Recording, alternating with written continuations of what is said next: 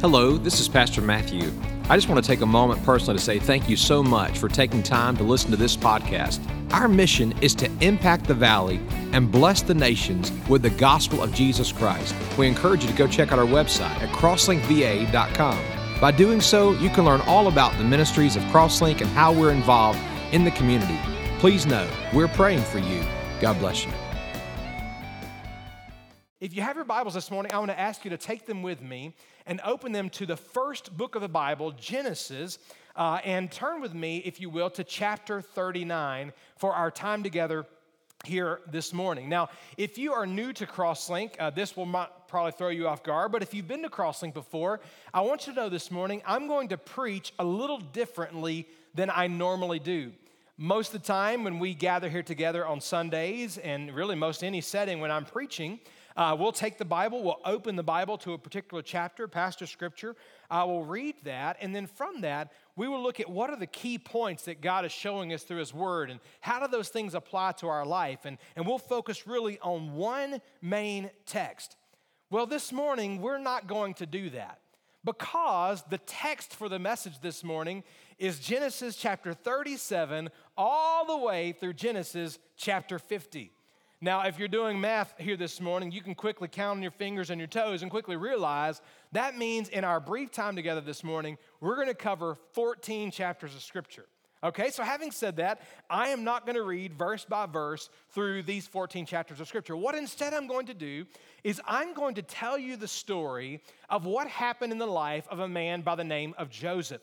Whether we realize it or not, the life of Joseph literally, chronologically, perfectly illustrates for us that no matter what we face in life, God is good. That's exactly right. And so, as we get through some of these chapters, at different points, I'm going to highlight a group of verses, three to five verses, to help us understand clearly the truth that is being presented. Now, this week, as you've already seen on the video and you've already seen with our VBS worship team, every night we had a Bible point, a very clear point from Scripture about the goodness of God. And so, Miss Heather, our Safari Guide leader, she would introduce that point. And then, after she would introduce that point, our kids would raise their, their arms in the air just like this, and they would shout three words God is good. All right, so kids, I want you to practice that with me. You've done it all week, uh, our VBS workers as well. On the count of three, can you raise your hand in the air and say, God is good? One, two, three. Very good. Now, for those of you who weren't here, maybe you're joining us for the first time here today, the rest of us in all one accord, we're going to do the same thing. God is good on one, two, three. Good.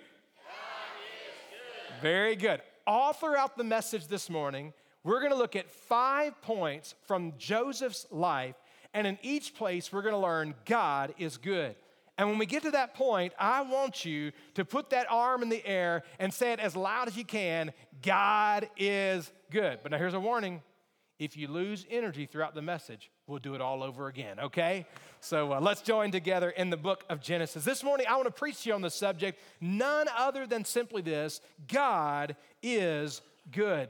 Did you know the Bible tells us over and over again that God is good? That means it is an absolute, clear fact of life. David said it this way in Psalm 34, verse 8. He invites us and he says, Oh, taste and see that the Lord is good. How blessed is the man who takes refuge in him. Not only did David say that, but the other psalmist said it in Psalm 100, verse 5. The Bible says, The Lord is good, his loving kindness is everlasting, and his faithfulness is to all generations. And because God is good, the Bible tells us in Psalm 106, verse 1, this word of instruction. It says, Praise the Lord, give thanks to the Lord, for he is good, and his loving kindness is everlasting. You know, the truth is this morning is that when life is good, it's easy to know that God is good. When life is going as we want it to, and when we've got a roof over our head, and we've got a nice place to sleep, and we've got good food to eat, and we've got nice clothes, and frankly, when we have all the blessings that we have, it's easy for us to accept the fact that God is good. But this morning, I wonder what happens when life is hard? What happens when things don't go as planned?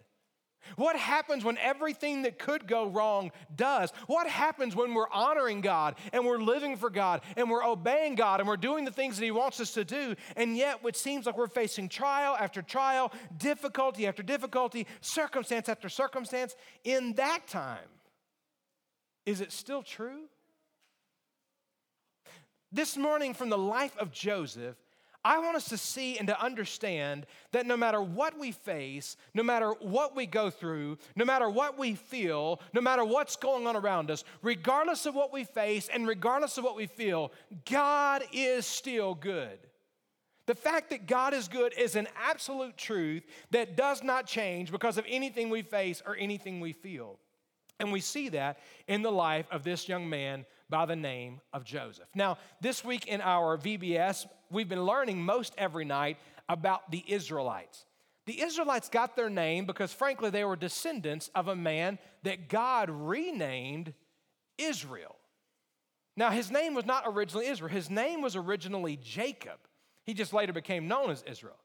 Jacob, the Bible tells us, at this point in Scripture, had 11 children, 11 sons at least, and the baby of those 11 was this man by the name of Joseph. Now, the Bible tells us of Joseph that Joseph was the son of Jacob's old age. In fact, Jacob was so old he did not think he would have another child. And yet, when it seemed like all the people of the day said, You won't have any more children, guess what God did? God said, Surprise, here's another. And God blessed him with a baby boy that he named Joseph. Now, because he was the unexpected blessing, if you will, of the family, Jacob deeply loved Joseph. In fact, the Bible tells us in the book of Genesis, chapter 37 and following, that frankly, Jacob even loved Joseph more than his other children. And he gave Joseph this, this very fair, uh, this very basically rare treatment. He loved Joseph in such a way that he kind of he went out of his way to do extra things for Joseph. I know parents, we wouldn't understand anything about that, would we? Like, he gave Joseph an easier lifestyle. He made Joseph got all the easy tasks. Whenever his older brothers were out working in the fields, mostly Joseph was able to stay inside and be comfortable along the way. In fact, Jacob loved Joseph so much, he gave him what the Bible calls a coat of many colors. Now, I realize in our day today, during the wintertime, when we wear a coat, most of us don't wear a coat of many colors, right? It's just a simple coat to keep us warm. But a coat of many colors was a very rare thing in that day. In fact, the phrase that's used for coat of many colors is only used one other time in the entire Old Testament, and it's used to refer to the coat that was given to a king's daughter. In other words, this is a royal robe, if you will.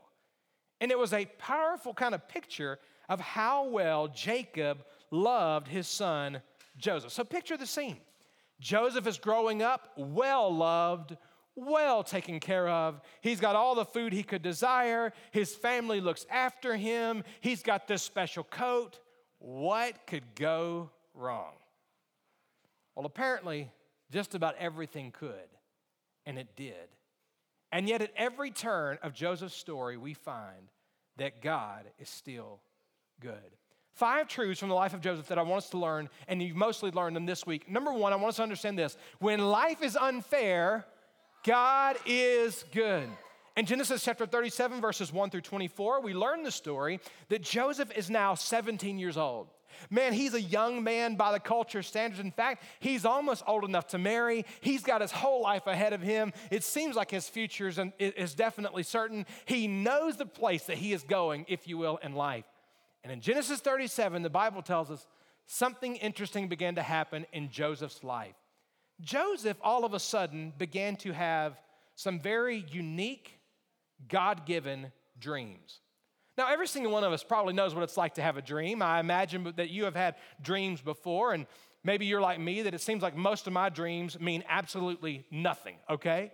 Sometimes our dreams can be crazy and can be all over the place. I remember the first time that I watched the movie Cloudy with a Chance of Meatballs. You remember where everything turns to food, basically? I was watching that movie and I thought, I've dreamed this whole thing before. I could have been a genius. I would love a world where everything turned to food. It would just be awesome, right? Sometimes our dreams are crazy and have no connection and mean nothing. But in Joseph's case, Joseph knew that there was something unique about the dream that was given to him. He knew that God was giving him this dream, but he couldn't make sense of what it actually meant. Joseph's first dream, the Bible says that he was literally, that, that there was a, a bundle of sheaves out in the field. Now, a bundle of sheaves for us would probably be better understood as a bundle of wheat, or maybe a better illustration, a bundle of hay or something like that. There were 10 other bundles that represented his brother. And all of a sudden, in Joseph's dream, his bundle of wheat, his bundle of hay, his bundle of sheaves stood tall above the others. And when he stood tall above the others, the other 10 bowed down to his. Can you imagine the sight? So Joseph didn't know what the dream meant. He went back to his brothers and to his family. He began to tell them, I had this dream, and, and I had this dream in my, my sheaves that was in the field, and it stood tall, and all of yours, it all bowed down to mine. Now remember, these are the same brothers that saw Joseph getting the extra special treatment. These are the same brothers that looked at Joseph's coat of many colors and thought, well, I don't have a coat like that. The Bible says that when Joseph told them his dream, they looked at him and said, Who do you think you are? You're so proud and you're, you think you're better than everybody else. Who, who do you think you are to have that kind of dream? We're not going to bow down to you. But the Bible says Joseph's dream didn't stop. In fact, Joseph had a second dream, and in Joseph's second dream, literally the sun, moon, and the stars, as far as his eye could see, these things came down and they bowed down to him. Oh my goodness. So, what does he do? He tells a dream again. He tells it to his brothers. He even tells it to his father. And they begin, the Bible says, they begin to rebuke him. You goody two shoes, we'll never bow down to you. Who do you think you are to treat us this way and to look down on us in this way? Even his father began to rebuke him. Finally, the Bible tells us in Genesis chapter 37, verses 12 through 24, one day, Joseph's older brothers were taking the sheep out into the pastures, out into the fields to eat. Now, in biblical times, they took care of animals differently than we do today. If, today, if you have animals at your house, uh, uh, like sheep or cows or something like that, uh, I imagine that you probably have a field with a fence and you've got specific barriers to where you put the animals in and they stay inside. But in biblical times, when they had sheep, they would literally lead them and rotate them from field to field to field to field. And Joseph's brothers were out taking care of the sheep and they hadn't been home in several days. So Joseph's dad said, Joseph, I don't know how the boys are doing. I don't know how the flock, how the sheep are doing. So I want you to go out there and check on them and bring back word to me to let me know how they're doing. Joseph does what he's supposed to do. He obeys his father. He does his best. He, he likely gets refreshments and snacks and things together, and he goes off to look for his brothers. And he's searching from field to field to field. And finally, up in the distance, Joseph is excited to see there they are. There are the sheep. There are my brothers. I'm going to bring them these refreshments, and, and I'll learn how they're doing, and I'll bring back word to dad to let him know how things are going. Little did Joseph know that while Joseph was excited to see them, to check on them, they were also excited to see him. But they weren't excited to see him because he was bringing refreshments or because he cared for them and wanted to give a report to the Father. They were excited to see him because they knew they were a long way from home. They were out in the field. Nobody else was there, and they could do to Joseph whatever they wanted. So these brothers began to look at Joseph and they began to mock him and saying, Oh, here comes the dreamer now. We're gonna get him now. We're that guy who's dreaming about us bowing to him and who's getting all the fair treatment and he's dad's favorite. Now's the time. We're gonna get him. The Bible says Joseph begins to come up to them. He has no idea what's about to happen. The Bible says literally they take him by force. I kind of get the impression, kind of like you might wrestle kids with your sibling or something. They come upon and they pounce on him, and the Bible says they take off his coat of many colors. Probably begin to rip it, I don't know. And as they do, they look and they say, hey, Look, there's a pit. Let's throw him into the pit. Like an old abandoned well. He'll never get out of that. Let's put him in there and figure out what we're going to do to him next. So the Bible says they took Joseph and they literally took off that coat of many colors. They stripped him of his garments and they threw him down into the pit. And I can imagine Joseph's down in that pit. Hey guys, this isn't right. Hey guys, this isn't fair. Hey guys, I'm your brother. I love you. I came to bring you these refreshments. I came to check on you. Guys, what are you doing? The whole time Joseph was in the pit, the Bible says that his brothers were so hard hearted that they sat there chomping down on their lunch, eating their lunch, ignoring their brother's pleas. Just eating. They didn't care. They didn't care what they had done to him. They weren't even thinking. They had no remorse at all for what they had done to their baby brother. They're just sitting there eating their lunch, thinking, what are we going to do next to my brother? Pastor, what are you saying? I'm wondering this morning, have you ever been there? Joseph didn't ask for any of this. He didn't ask to be born as the baby brother in the family. He didn't ask for the, the incredible treatment from his father. He didn't ask for the coat of many color. He didn't ask God for the dreams. He didn't even ask to go on the mission to take care of his brothers. He just, this is his lot. This is what his responsibility was. He was simply being obedient. And yet, he was treated unfairly and unjustly. Have you ever been there? Have you ever been in a place where, frankly, you were doing right, you were doing your, your best, but someone treated you harshly? Someone mocked you or criticized you. Someone put you down. Someone held you back. Someone mistreated you or blamed you for something that you, you didn't even do. Someone seemed to hate you for really no reason at all. Have you ever been there? Well, the good news for Joseph is, is that even when life is unfair, God is good. In this moment, those who should have loved him most and those who should have been looking out for him were the very ones who betrayed him and hurt him and rejected him but still, God is good. The second truth we find is not only when life is unfair, God is good, but secondly, when life is scary, say it with me, God. Even when life is scary, picture the scene for just a moment with Joseph. Here is Joseph sitting in a pit. He no longer has his coat, he no longer really has his garments, and he's uncertain like, what's gonna happen? Joseph has no idea what is gonna be happening in his life in the next few moments. He has no idea what the future looks like. He's just literally sitting in a pit in this moment, frankly, of desperation. His brothers are sitting there eating lunch. And as they're eating lunch, the Bible tells us that a band or a group of Midianite tra- uh, traders began to pass their way. They were Ishmaelites, as we understand today. They began to pass their way. And suddenly, the brothers knew something. These traders were people who would take goods to Egypt and they would sell the goods and they would get money in exchange. So these people would go back and forth, frankly, between different regions for the purpose of trading and selling to make money. These boys, these brothers, had an idea. Wait a second. We don't have to leave Joseph in the pit to die. We don't have to even harm him with our own hands. Here's what we can do let's sell him to the traders. They'll take him to Egypt and he'll serve as a slave, and that'll really show him. He'll have a lot of hard work and he's gonna be in desperate situations and he won't be on our hands anymore. Good riddance. So here come the traders. They get Joseph out of the pit. They sold their own brother like a piece of property.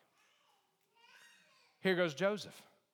Can you imagine the fear that he had? 17 years old. He's now being ripped away from his family. He's now being ripped away from his home. In his mind, he knows, I'm never going to see my father again. I'm never going to see my family again. I'm now going to a new place, to a new land. And he knows as he's being taken into custody by these traders, they're not going to give him his freedom. He literally is going to Egypt to serve as a slave. I imagine this moment, Joseph is grasping that every horrible thing that could possibly happen to him would certainly happen to him. I ask you a question. When I hear that kind of thing, I sit there and wonder where is God in all of this? Like, like I'm looking at Joseph didn't deserve any of this. God, this is so unfair. This isn't right. He, Joseph has just been honoring you and has just been faithful to the responsibility put before him. Like, God, where are you in all of this? And why aren't you working for him? Why aren't you taking care of him? Why aren't you judging them and taking care of those brothers that have done this wicked evil? God, God, where are you in all this? But I want you to turn to Genesis chapter 39 and notice with me something very important. Notice what the Bible says. Remember, even when life is scary, God is good. How do we know that? We see that in Genesis chapter 39. The Bible says in verses 1 through 5 Now Joseph had been taken down to Egypt, And Potiphar, an Egyptian officer of Pharaoh, the captain of the bodyguard, bought him from the Ishmaelites who had taken him down there. But listen to the statement where was God? Here's where he was. The Lord was with who? Joseph. So the Lord made him to become a successful man. And he was in the house of his master, the Egyptian. Now, even his master saw that the Lord was with him, and how the Lord caused all that he did to prosper in his hand. So Joseph found favor in his sight and became his personal servant, and he made him overseer over his house, and all that he owned, he put them in his charge. It came about that from time to time he made him overseer in his house and over all that he owned. The Lord blessed the Egyptian's house on account of Joseph. Thus the Lord's blessing was upon all that he owned in the house and in the field. Friend, when life is scary, God is still with us and God is still good. There are many things in life that we can go through, many things that might happen to us, or many things that may come against us, frankly, that cause us to feel that emotion of fear. But I want to remind us this morning no matter what we are afraid of, no matter what the unknowns are, no matter what the uncertainties of the next situation are, I'm telling you, God is good and God can be trusted, and you can lean on Him as we sang about just a moment ago. I remember when I was a child, I did have several fears. I was never afraid of, of uh, a lot of different things, like I really wasn't afraid of spiders and things like that. But when I was a child, Here's a confession of your pastor this morning. There was one thing that I was terribly afraid of as a young child. It wasn't an uncommon fear, it was a very common fear for children, but for me, for whatever reason, it just seemed to be excessive in that moment. Some might argue that I'm still afraid of it, but I'm not, just I was when I was a child. When I was a child, I was so afraid of the dark. We lived in a house that had a long hallway and when it was bedtime, when all the lights would be turned off, my imagination would run wild with all sorts of ideas. I had probably seen way too much television at that stage in my life. And man, when the lights would go off, it would get scary. And I remember, especially growing up in Alabama, one of the things that are very common in Alabama, especially in the springtime of the year, were tornadoes. And I remember numerous times laying in bed, literally in the dark, and hearing the wind whipping outside and, and hearing those sounds. And man, it felt like the whole house was shaking at the foundation. And I remember literally laying in bed, terrified. I cannot tell you how many times my mom would come into the room to talk to me and to comfort me. And after a while, she would always remind me Matthew, when you're afraid, you need to quote the scripture. Psalm 56, verse 3 says it this way when I am afraid, Lord, I will put my trust in you. When I'm afraid, I will put my trust in you. I cannot tell you how many times throughout my childhood and really ultimately in other situations in my life as a teenager and then as an adult, when I've been reminded when that emotion of fear comes and that emotion of being overwhelmed comes, literally to look to the Lord and say, Lord, when I'm afraid right now, I am choosing to put my trust in you. I'm choosing to believe that you are God and that you are with me and that you are good, that nothing will happen to me outside of your plan. Psalm 56, verse 4, the very next, sta- very next statement says it this way In God, whose word I praise, in God I have put my trust, I will not be afraid. Friend, when we look to God's word and trust His word and trust His promises that He's with us, there is nothing that we have to fear. Even Jesus himself promised in Hebrews 13, 5 and 6, He is with us always. He will not leave us, He will not forsake us, so we don't have to be afraid what man might do to us. Here's Joseph in that moment. No doubt he had moments and emotions of fear. But even when life is scary, we find that God is good. In Joseph's life, God had Joseph in this process. He was sold into a house of a man by the name of Potiphar, who oversaw the king's bodyguard. And Potiphar began to look and realize Joseph may not have felt God's presence, and Joseph may not have seen it so clearly, but Potiphar an Egyptian who worshiped hundreds, if not thousands, of gods, looked at Joseph. He knew he was a Hebrew, and he knew that the God of the Hebrews was greater than all the others, and this God was with Joseph, and he was giving Joseph all kinds of success. So Potiphar said over time, Here, I want you to be second in charge of my house. I want you to be in charge of the things in my house and even the things in the field. And the Bible says that God is so good that he works so strongly in and through Joseph that God blessed everything in Potiphar's house and in Potiphar's field on the account of Joseph. When life is scary, God is good.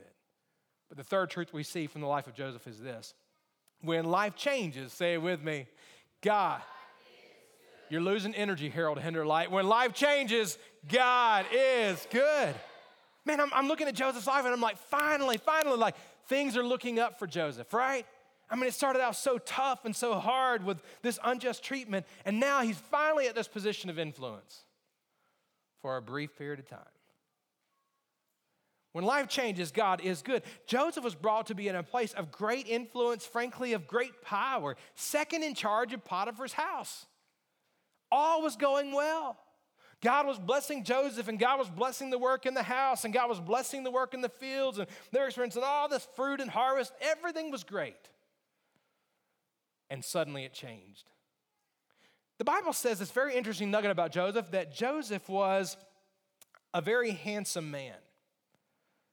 And Potiphar lived in this beautiful palace, this mansion, with his wife. Now, we're not ever even told her name. But somewhere along the way, Potiphar's wife began to think of things that were completely against God. In fact, somewhere along the way, Potiphar, Potiphar's wife began to think about this and said, said within her mind, you know, I know Potiphar's my husband, and I know I should be faithful to him and love him, but Joseph is really handsome over here. So one day Joseph came to the house to work, and the Bible says that Potiphar's wife began to tempt Joseph. Joseph, I know I have a husband, but I'd rather love you and be with you. Joseph, don't you think I'm beautiful? Don't you want to be with me? We can experience this together. The Bible says Joseph rejected it. In fact, the Bible goes on to say in Genesis chapter 39 that day after day, continually, she's bringing this temptation to Joseph. Joseph, I, I want to be with you. I don't want to be with my husband. And let's do it. My husband's going to be away on business for a long time. He'll never even know. Joseph, I can even send the servants out of the house. This will just be between us. Nobody will ever know. But in this moment of temptation, Joseph wasn't really focused on her he wasn't even really focused on his own flesh. What he was focused on was God. Because the Bible says, as she brought this temptation to him and said, I don't want to love my husband, but I want to love you and be with you. The Bible says that Joseph literally looked at her and he said this very, very simple statement. He said, How can I do this great wickedness and sin against God? See, in other words, it doesn't matter what other people see or what other people know. It doesn't matter about your needs. It doesn't matter about my temptation in the moment. It doesn't matter about what your husband thinks. What matters is what does God think? In other words, you could say it this way even though others wouldn't see his sin, he knew that God would see the sin, and that made all the difference in how he saw things. So finally, one day, Joseph comes into the house to fulfill his job to work. And I imagine from the scripture, at least in my imagination, she came up from behind him, probably put her arms around him. Oh, Joseph. I, I, want you to be with me. And the Bible says she, she grabbed his coat, like this outward coat, if you will. And what did Joseph do? The Bible says he had such conviction that this is wrong and that this is not right. He had such a conviction about honoring God. The Bible says he ran. I mean, he ran like the wind as fast as he could. He got as far away from the poison that she was as he possibly could. He's running out the doors, he's running out the courtyard. He's getting as far as he can from that temptation. It's interesting to note that in 1 Corinthians chapter 6 and in 2 Timothy chapter 2, both times the Bible is talking about the temptation of immorality. The instruction is this now flee the idea is now run, make haste as fast as you can from youthful lust and pursue righteousness, faith, love, and peace with those who call on the Lord from a pure heart. So often, I love that statement, with those also who called on the Lord. So often, Satan gets us isolated where we're not in community group and we're not in connection with other believers. We show up kind of sporadically here and there and we get isolated in our own lives. And I'm telling you, it's like, the, it's like what we see in all the African videos. What do they do? Those tigers or those lions, they will separate a zebra or they'll separate their prey from the crowd. And then when that prey's in a vulnerable place, they'll grab it. And all we know from that point forward is that animal is soon to be eaten. So often in our own Christian walk, we get isolated from everybody else and we're doing our own thing, which is exactly where the enemy wants us to be. In this moment, Joseph is alone in the house. He faces again this moment of compromise and he runs, he makes haste to get away from the temptation. Of course, in that moment, as he leaves so quickly, she looks down and she realizes that she has his coat in her hand. Thank God Joseph lost his coat that day, but he didn't lose his character, did he? She's holding that coat and realizing, I've got some explaining to do. When the servants come into this palace and they see his coat in my hand, they're going to know something's been, been on. And so in this moment, she begins to make up this lie. And so what she does is this she screams out loud, and all the servants come running into the house. And she made up this story Joseph, that Hebrew that my husband brought into the house, he came in to take advantage of me and he came in to hurt me. And, and when I screamed out loud, he left his coat in my hand. Let me ask you a question. Had Joseph done anything wrong? No. Had Joseph sinned against God? No. Was Joseph the one tempting her? No. Can you imagine the story as her husband comes home and she tells him, The Hebrew that you brought into my house, by the way, it's your fault you did it. This is what he came and did to me. The Bible says he was furious.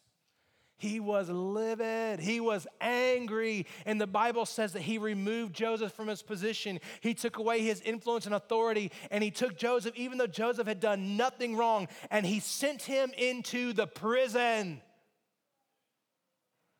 Now, Joseph the beloved son from his father's house, the coat of many colors, has literally gone from this wonderful place of blessing to a pit and then to be sold as a possession. And now he is in prison for something he did not even do.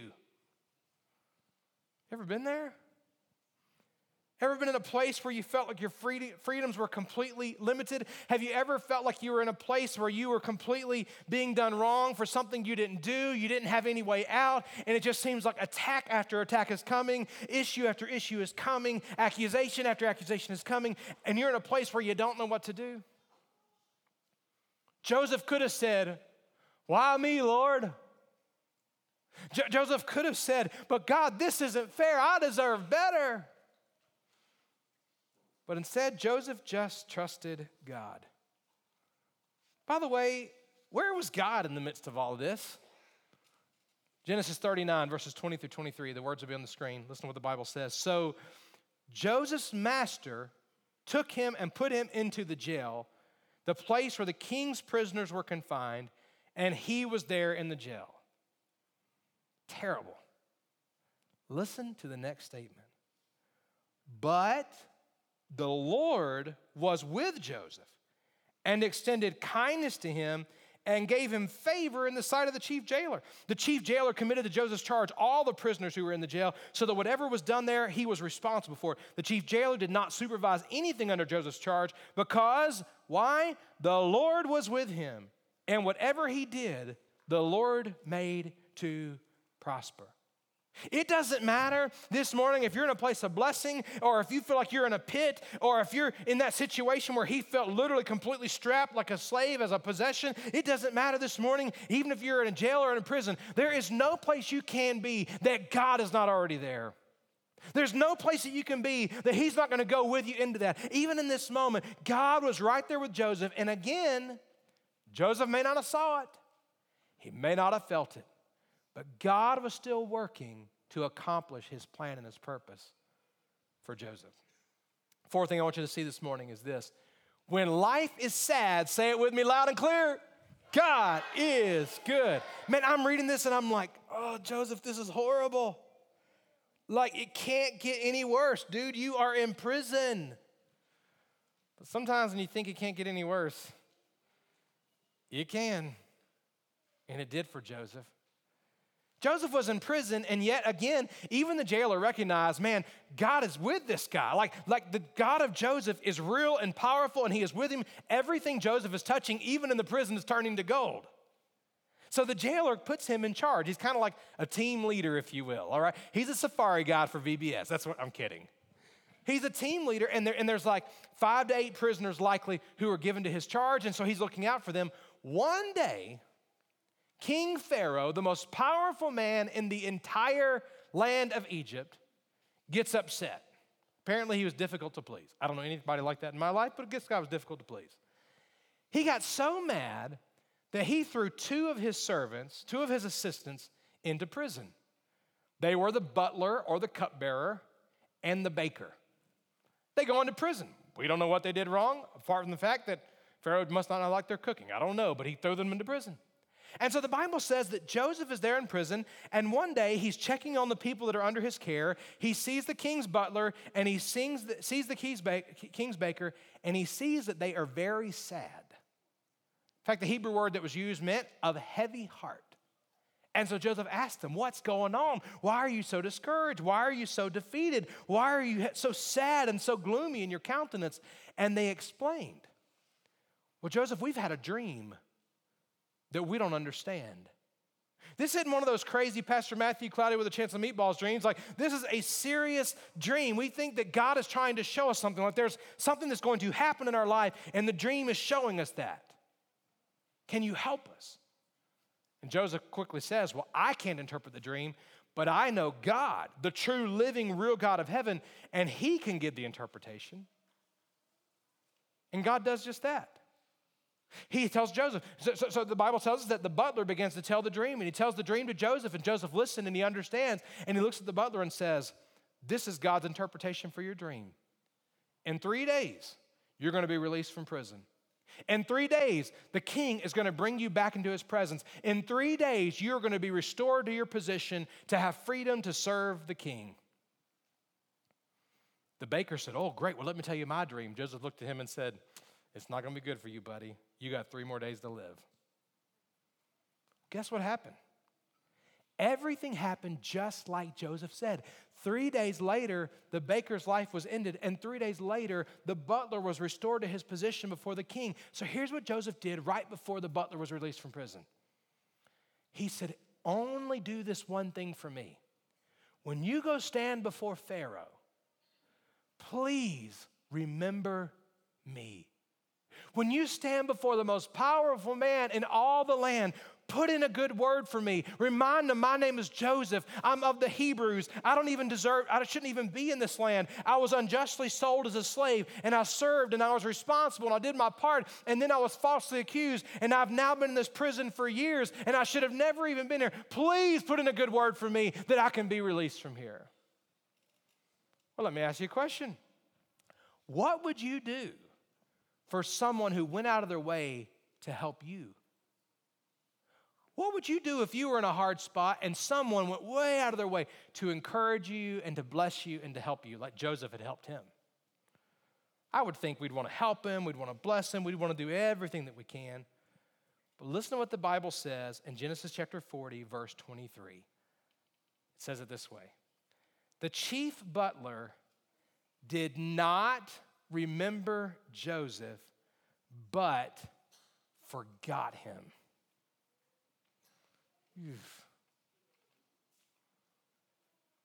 I, I'm sitting here thinking in this moment, like, what would I do if I felt completely forgotten? How, how would I respond if the people that I had helped and served and blessed had completely rejected me, abandoned me, and ultimately completely forgot me? What do you do when you feel forgotten?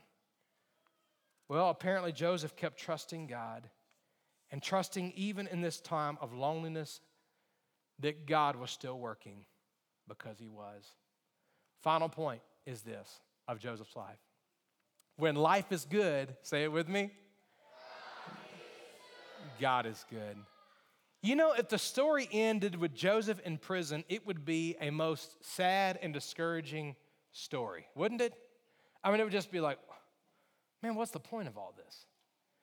But Joseph's story did not end in prison. In fact, the Bible makes it clear that the butler got out of prison, he was restored to his position, and he continued serving Pharaoh, the most powerful man in all of Egypt, listen, for another two years. For another two years, Joseph was still in the prison day in, day out for something he'd not even committed. The butler's here serving Pharaoh. One day, oddly enough, tell me if you're hearing a pattern here, Pharaoh has a dream.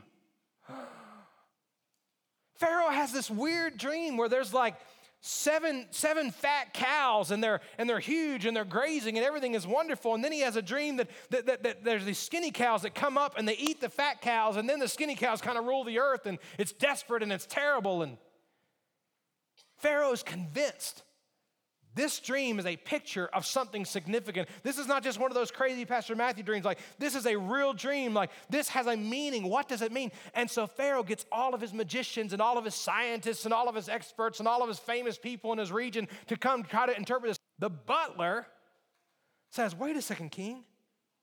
You know, two years ago, do you remember that day you got mad at me and sent me to prison?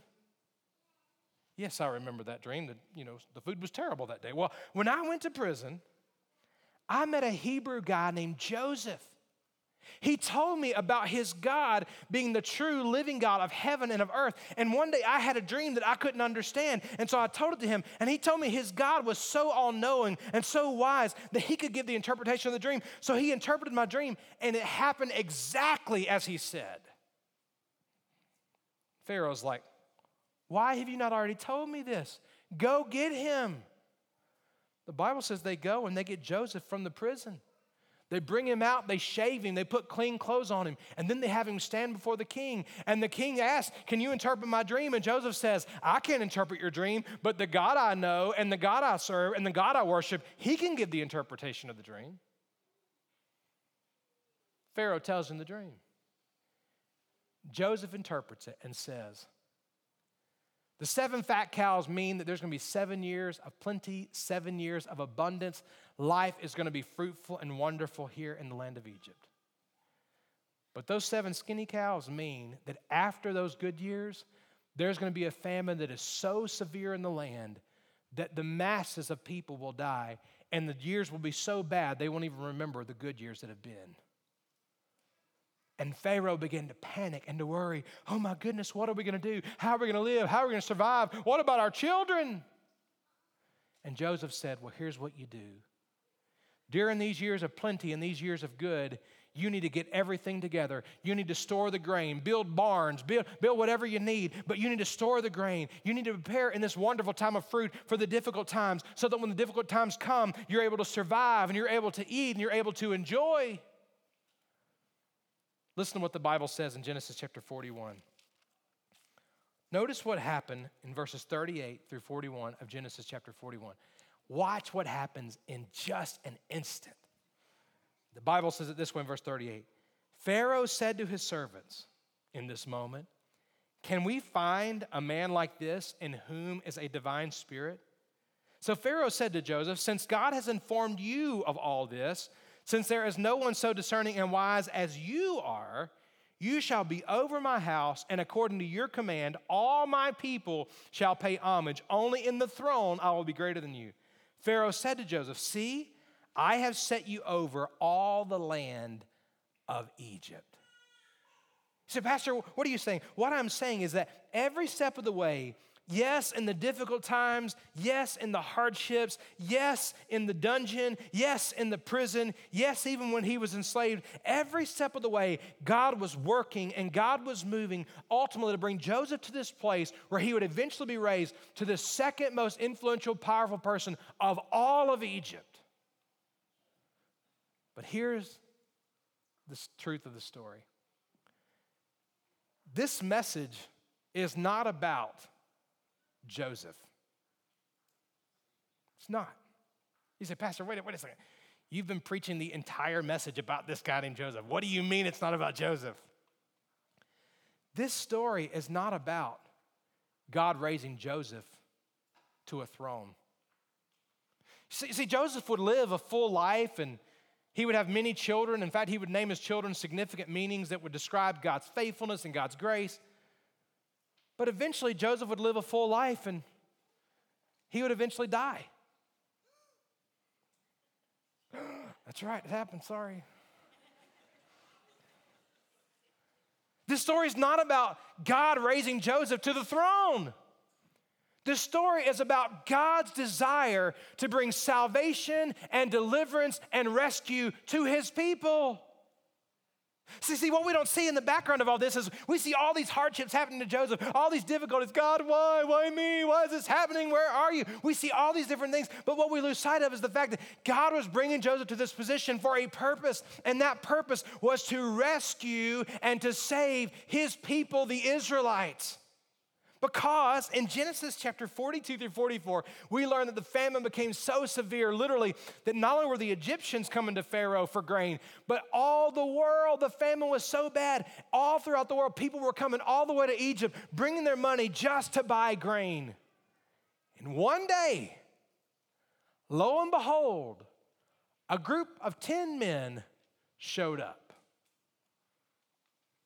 They showed up, when they showed up to, to try to buy food, they explained our people are starving and our children are starving, our people are hurting. We need grain or else we're going to die. We'll be completely extinct. We, we won't be here anymore. We, we need food. These 10 guys looked at Joseph. Joseph is dressed like an Egyptian ruler. There's no way they would have ever recognized him, but he recognized them. You know who they were? They were his brothers. Oh, let me ask you a question. Here's Joseph in this moment.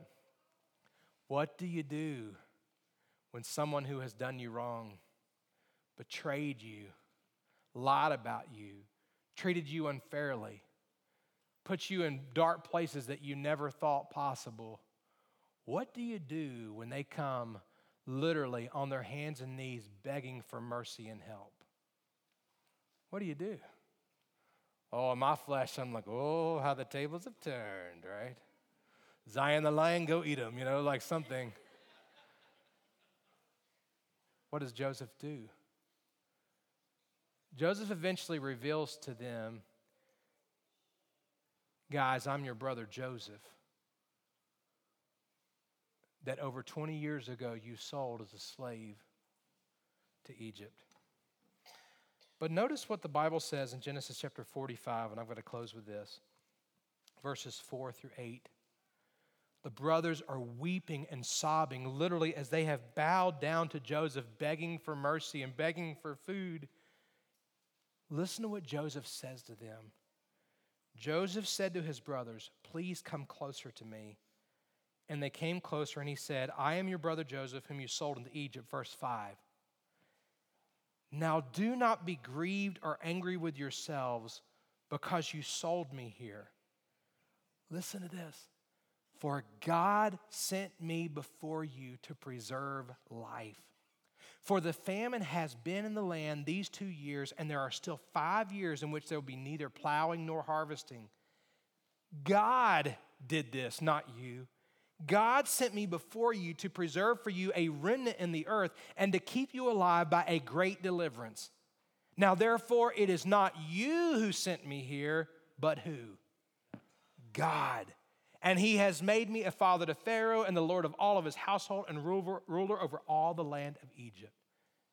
In other words, he looks back at all the hardship and all the hurts and all the unfairness and all the injustice, and he says, Guys, I know you were trying to do this. I know it was meant for evil in the moment, but I'm telling you, God's been good and God's been with me, and he had a plan and a purpose. He did all this so that you and our family and the Israelites, our people, so that we could be spared. God has been good. But I say to you this morning that the story is not just about Joseph, because not only was God saving Joseph's family, but years later, through this very group of people, the Israelites, you can go back and read the entire Old Testament if you want to. You'll see times where the Israelites honored God and times where they didn't. Times where they experienced God's judgment, and times where they experienced God's grace. Time where they experienced God's blessing, and times where they had to experience God's discipline. But all throughout, all the way through the Old Testament, we see God sparing the Israelites. Time after time, situation after situation. Why? Because it was through the Israelites that God had chosen and promised to send his son, Jesus, to be the Savior of all the world. See, it's easy for us to look at Joseph's life and say, wow, look at what God did to spare his family. How amazing is that? Joseph went through all these hardships so his family could be spared. No, I'm telling you this morning, Joseph went through all these hardships so that God would spare the Israelites. And all throughout the Old Testament, God spared the Israelites because it was through them God would send his son Jesus to provide a way for you and I to be saved. Joseph lived, and in the fullness of life, in his right time, he eventually passed away. But Jesus came willingly, humbly, and gave his life on the cross for our sins. So that today, any of us who humble ourselves and believe in him, seeking his grace and mercy, we too will experience salvation. A few takeaways from this story of Joseph, and I'll be done. When life is good, God is good. Amen. So, how does this apply to my life? A few simple things I want you to consider. Number one, everyone faces trials in life. Every person in the story faced trials, even King Pharaoh. Number two, God is always good and working in the trial, so trust Him. You may not see it, you may not feel it, but He is good and He can be trusted. Number three, God is with us in all the trials, so turn everything over to Him. Joseph experienced that. He was able to live even in the prison in peace because he had turned it over to God. The final thing I want you to consider is this Joseph's story is a part of a much bigger story that is still being written today. In fact, every time there's a person who comes to Jesus Christ and recognizes that he's the Savior of the world, that he willingly died on the cross and rose again, every time a person is rescued and saved, we are again reminded that the same God that spared Joseph and spared all of Israel is the same God who can spare and save us only by his grace, only by his mercy, and always by his power. This morning, what does that mean? It means no matter what you face, no matter what you feel this morning, guess what? God is good. Let's pray. Father, we love you. We thank you for this morning. We thank you for the incredible week of VBS that we've had. Thank you for the ways that you are working in our hearts and lives even now. I pray that you be glorified in our response of obedience in Jesus' name. Thank you so much for taking time to listen to this podcast. We encourage you to come and join us right here on our campus. We're located right next to the county fairgrounds here in Harrisonburg, Virginia. If you have any questions about the church, any question about the message, feel free to email us or call us and let us know. And we look forward to seeing you soon. God bless you.